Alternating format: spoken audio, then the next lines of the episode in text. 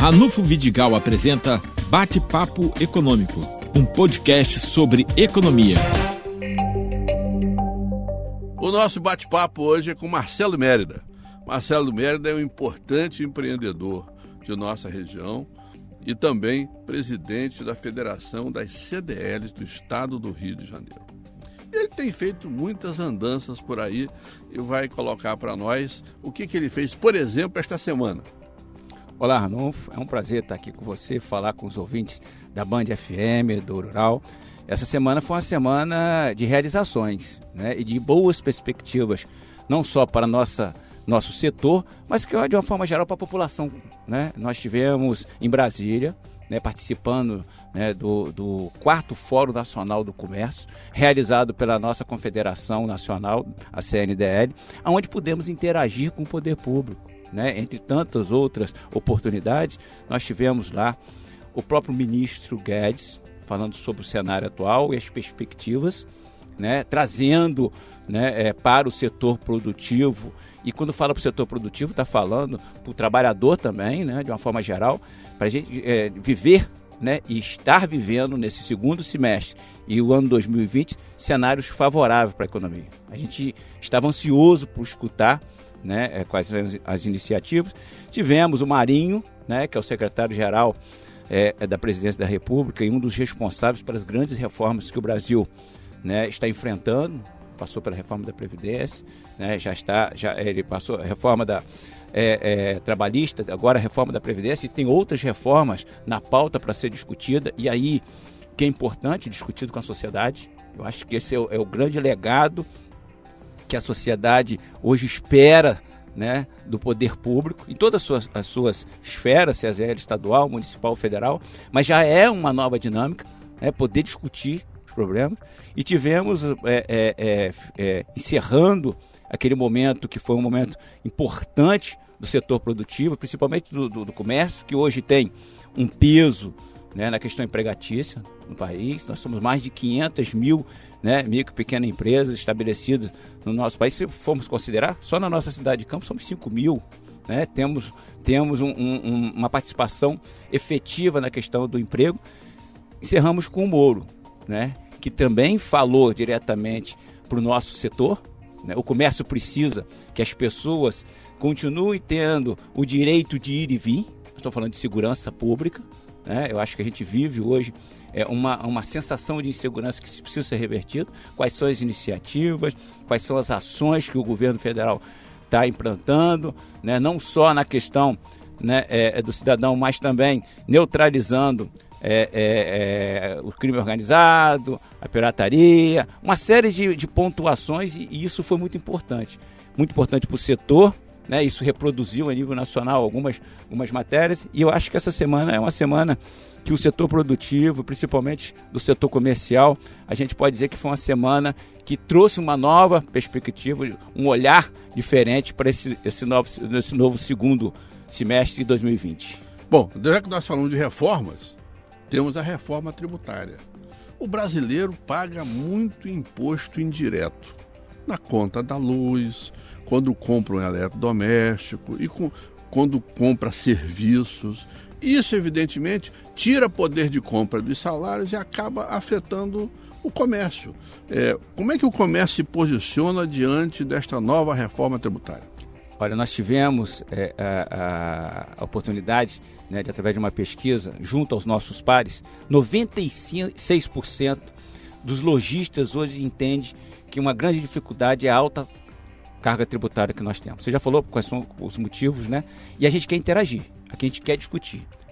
Em primeiro lugar, deixar bem claro, né, e já deixamos isso bem claro nas interlocuções que nós temos feito, né, com, não só com a Câmara Federal, mas também com os agentes que estão promovendo essa discussão, é de que o Brasil não pode aumentar impostos.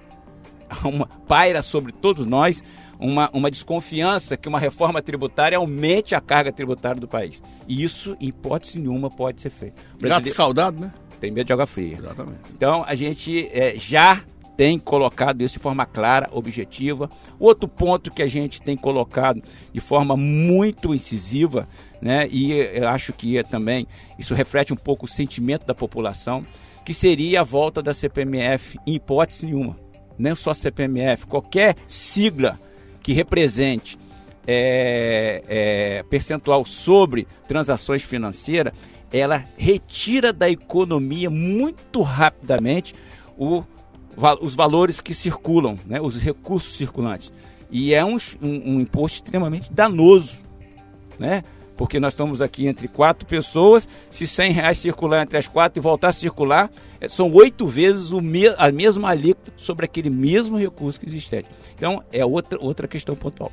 E segundo, e terceiro, perdão, é que nós precisamos desonerar, né, e de forma clara, objetiva, a folha de pagamento. Perfeito. Fundamental para esse Brasil nosso voltar a respirar é voltar a gerar emprego, voltar a ter emprego, voltar a ter investimentos para que o, não só né, o empresário, né, mas também o poder público volta a, a, a movimentar toda essa economia. Bom, o IBGE recentemente, e inclusive o meu amigo Cunha deu em primeira mão no site Fatório, fator.com.br, e ele já esteve aqui, é, analisando os dados do comércio varejista nacional, mostrou que ele está se recuperando.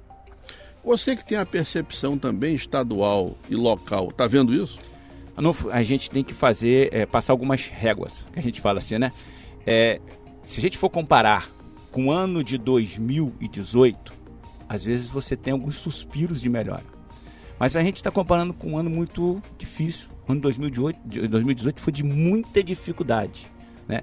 A gente entende que a gente precisaria estar falando de recuperações de acima de 5 pontos para que a gente pudesse realmente estar tá oxigenando.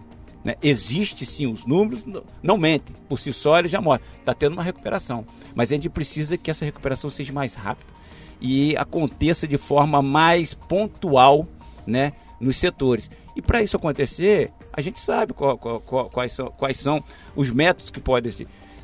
O Brasil, né, o Brasil enquanto país, o Estado, os municípios precisam voltar a fazer investimento público. Nós não temos mais obras públicas. Ah, mas vai se questionar as obras públicas esvaziar os corpos. Não. Falando de coisas sérias, de coisas concretas, obras estruturantes. Isso mexe com toda a economia. É uma pauta nossa também, né? Que a gente entende que o Brasil precisa é, ter recursos para voltar a ter obras públicas estruturantes para que a gente volte a gerar recursos. Bom, já que nós estamos falando de questões de, de questões públicas, o orçamento da Prefeitura de Campos para 2020, de quase 2 bilhões de reais, apresenta algumas características que os vereadores vão ter que ter muita atenção. Primeiro ponto, uma redução de cerca de 60% na dotação orçamentária para a agricultura, que é uma vocação natural da cidade. Segundo ponto, uma queda muito expressiva na dotação para os, os gastos sociais. Isto é evidentemente que também preocupa o comércio ou não? Afeta diretamente. Nós temos, está entrelaçado né, a questão agrícola, a questão do agronegócio. Não estou falando de, de, de, tamanhos de agronegócio, independente do micro agronegócio, isso influencia diretamente na economia do município. Nós temos essa característica, até mesmo pela extensão territorial que nós temos, pela, pela, pela, pela toda, toda a topografia, e a gente tem isso, né? a gente vê isso, vê esse reflexo diretamente no comércio. E sem investimento, né, o que já está ruim pode piorar.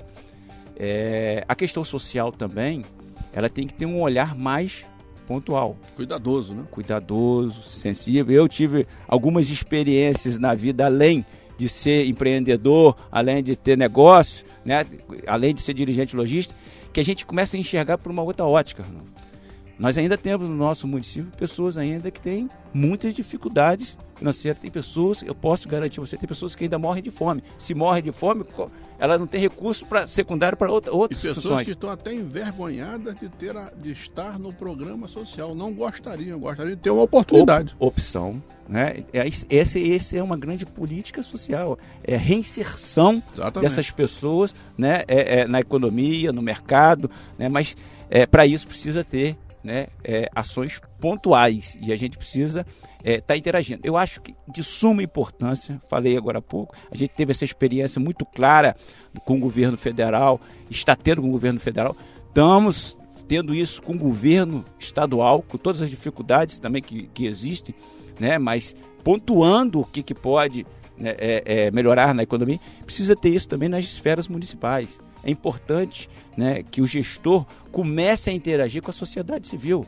Não estou falando especificamente de Campos, não, estou falando de todo o conjunto de municípios, entender o que está acontecendo e pontuar e agir em cima a, a, a, da, da, das deficiências que ocorrem né, dentro do seu ambiente, da sua cidade. Outra coisa importante: 20 de novembro, um divisor de águas, ou seja, uma discussão importante da destinação da distribuição da indenização do petróleo entre os municípios produtores do Norte Fluminense, e isso com certeza também afeta e preocupa o comércio, ou não? Sem dúvida. A gente tem, enquanto, enquanto federação, interagido, né, conversado, é, procurado mobilizar. É importante que todas as autoridades constituídas desse, desse, nesse momento né, é, se desnudem de toda a vaidade e se juntem. É um coro só. E a gente pode questionar ao longo dos anos o uso dos royalties do petróleo. Mas independente de qualquer coisa, ele é nosso. Ele faz parte do nosso dia a dia, da nossa dinâmica, da nossa vida. Cabe a gente né, cuidar dele. Se em algum momento ele não, não teve o cuidado necessário, que se mude né, a, a, a, forma de se, de se usar esse, esse recurso e que a gente comece a ter efetivamente resultado. O que não se admite, e acho que é, é, esse, é, é unânime essa, essa, esse pensamento, é essa, essa mudança do dia 20, ela vai ocasionar a quebra do Estado, em primeiro lugar. O Estado do Rio de Janeiro, que já vive um momento muito difícil, quebra. Né? Nós estamos falando aí de milhares de funcionarismo público, já experimentamos isso no ano passado, o atraso do funcionarismo público estadual. Isso já trouxe reflexos que nós estamos vivendo até hoje. Então, quebra-se o Estado, um Estado que é, é, está no, num processo de, de assim, é, tem, dito, tem, tem sido dito pelo, pelo governador, exercício de pagar o salário em dia e de cuidar da segurança, porque não tem recurso para mais outra, outras ações. Sem o ROIT, isso efetivamente é, acaba. E os municípios produtores. Os royalties não é a favor, é uma indenização. Eu isso. tenho isso consciência, eu tenho essa consciência disso. Algumas pessoas, é, pelo, pelo distrato, pela forma não cuidadosa que foi tratado esse recurso, né, diz que é um dinheiro maldito. Não, esse dinheiro já deixou muito legado importante no nosso município. Com certeza. Eu tenho vários exemplos que eu posso citar. Ah, muita coisa foi, foi mal usada, foi, né, foi, foi de forma. É, é, não foi usada de forma correta. Mas tem muita coisa Mas tem, muita, tem muito legado deixado aqui. Então, esse dinheiro é nosso. Esse dinheiro é importante né, para a nossa sobrevivência, né, para a sobrevivência da população. Da, da, da, de Campos enquanto cidade, de Campos enquanto polo regional. A gente não pode esquecer isso. Cidade de Campos hoje não é só a cidade de Campos. Nós temos uma interligação com vários municípios, né? Nós somos polo dessa região. E tem o Porto do Açu, né? Tem o Porto do Açu. Então é, é, é um conjunto de fatores que a gente tem feito um apelo, a gente tem trabalhado isso junto às autoridades constituídas. Acho que a própria Ampetro né, tem que sair né, do, do, do, do, do seu, dos seus ambientes de discussões, de gabinetes, e vir para a rua, né? Nós precisamos criar é, é, esse, esse movimento. Esse movimento não é, desculpa, que não é da classe política, é da sociedade. Sim. Né? Como cidadão, como, como, como munícipe, como, como, como ligação do Estado, é de todos nós. Né? Então, mesmo quem não é beneficiado direto pelos royalties, tem essa consciência de que se o Estado quebrar, todos os municípios vão ser afetados diretamente. É Isso uma aí. lição nossa. Uma lição e uma missão importantíssima. Olha aqui, recebemos então o Marcelo Mérida aqui hoje. Ele voltará outras vezes. É, e Marcelo, muito obrigado. Eu que agradeço essa oportunidade de estar interagindo com você, com os ouvintes da Band FM, do site Rural, que acho que isso é importante. Conversar, interagirmos, daí sairá né, as soluções para os nossos problemas. Isso aí, um abraço.